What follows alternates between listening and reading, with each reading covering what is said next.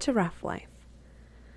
Phew, I really hit the nail on the head when I named this podcast Ruff Life. it is currently 1 a.m., technically the day after transport, but I haven't gone to bed yet, so I'm still calling it the same day. I actually had to take a second before I started this podcast and take a really big yawn before I could start. I would love to be getting into bed right now, but Jacqueline, our foster coordinator, who I'm sure you all know, told me that she likes to listen to the transport episode on her way to intake every transport. So, in honor of Jacqueline, I'm recording this tonight instead of in the morning, but I want everyone to quiz her in the morning to see if she really listens or if she was just kidding. Anyways, transport was an absolute train wreck today. So many last minute add ons, which we're always thankful for, but oh my goodness, it always makes things so much more chaotic.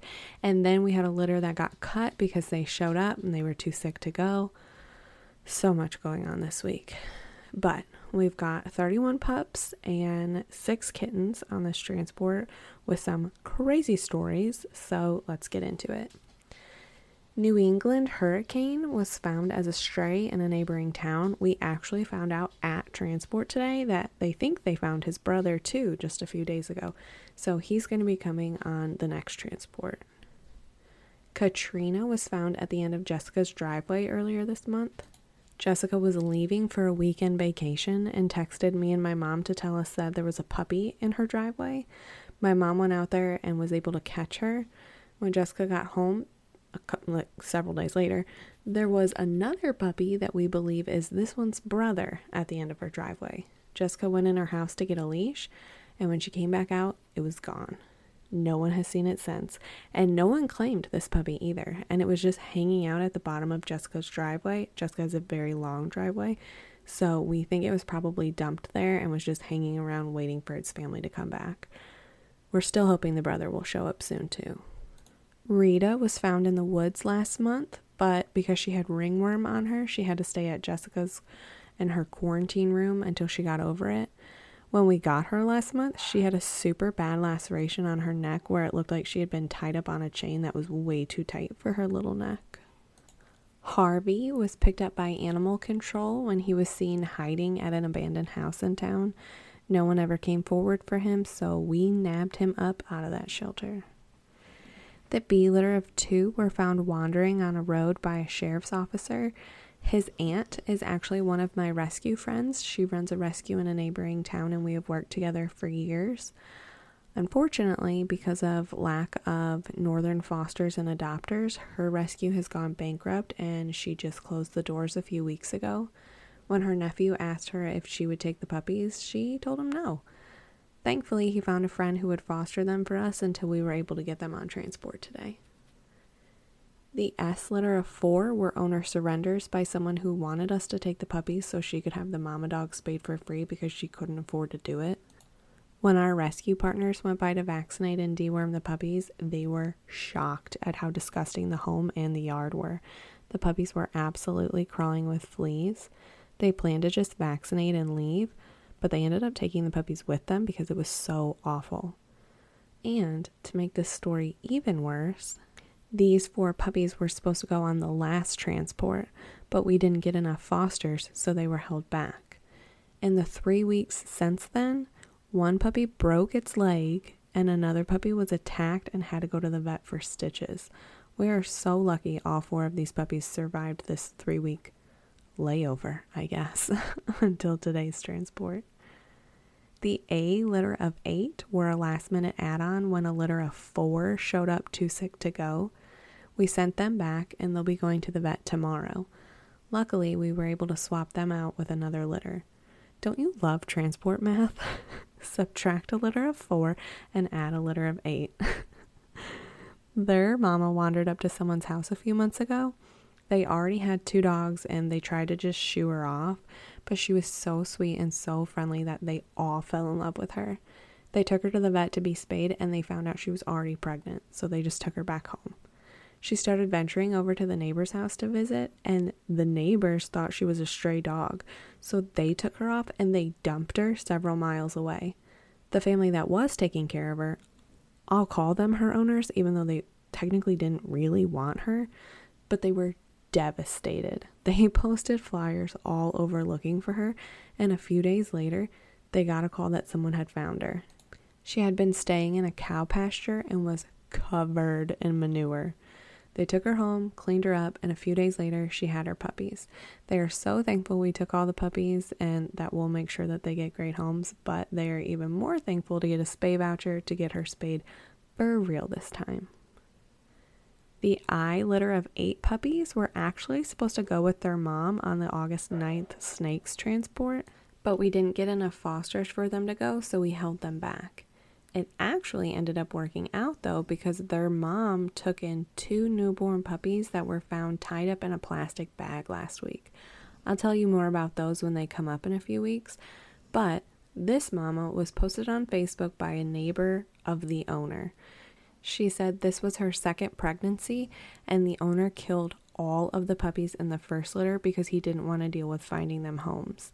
He told the owner he didn't care what she did with the dog, but if she gave birth there, he would kill all those puppies too.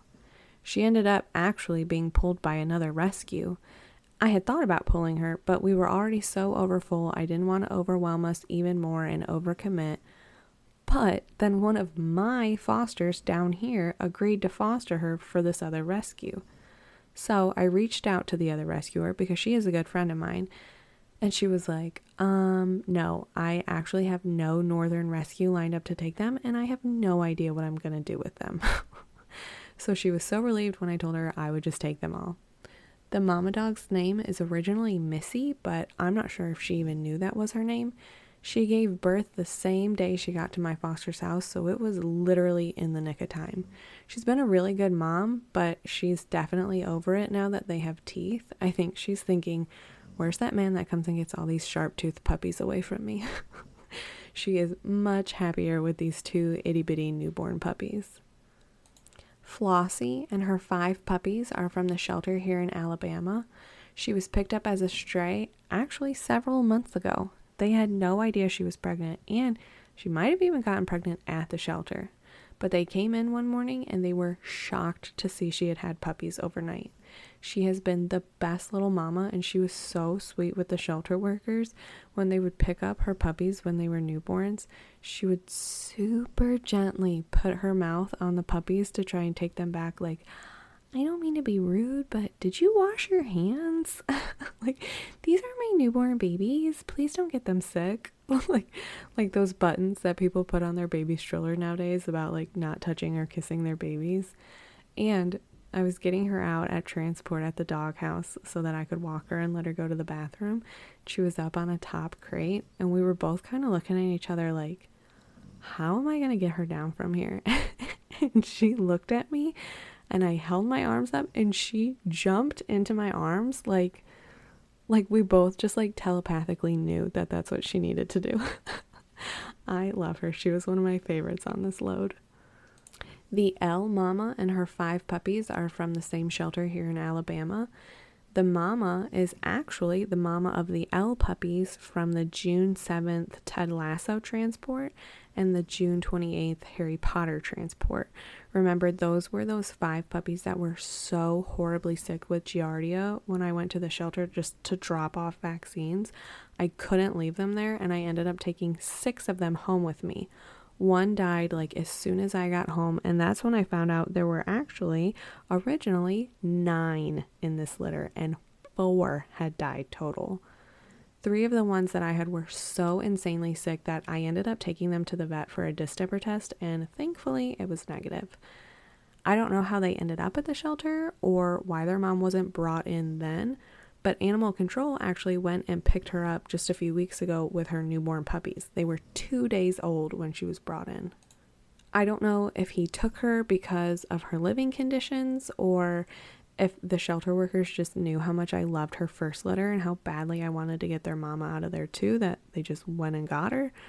Either way, I'm so thankful they got her and that we were able to get her and her babies out here before they got super sick too and that she is never going to have to have another litter again. Oh my goodness, I cannot believe she had two in one summer.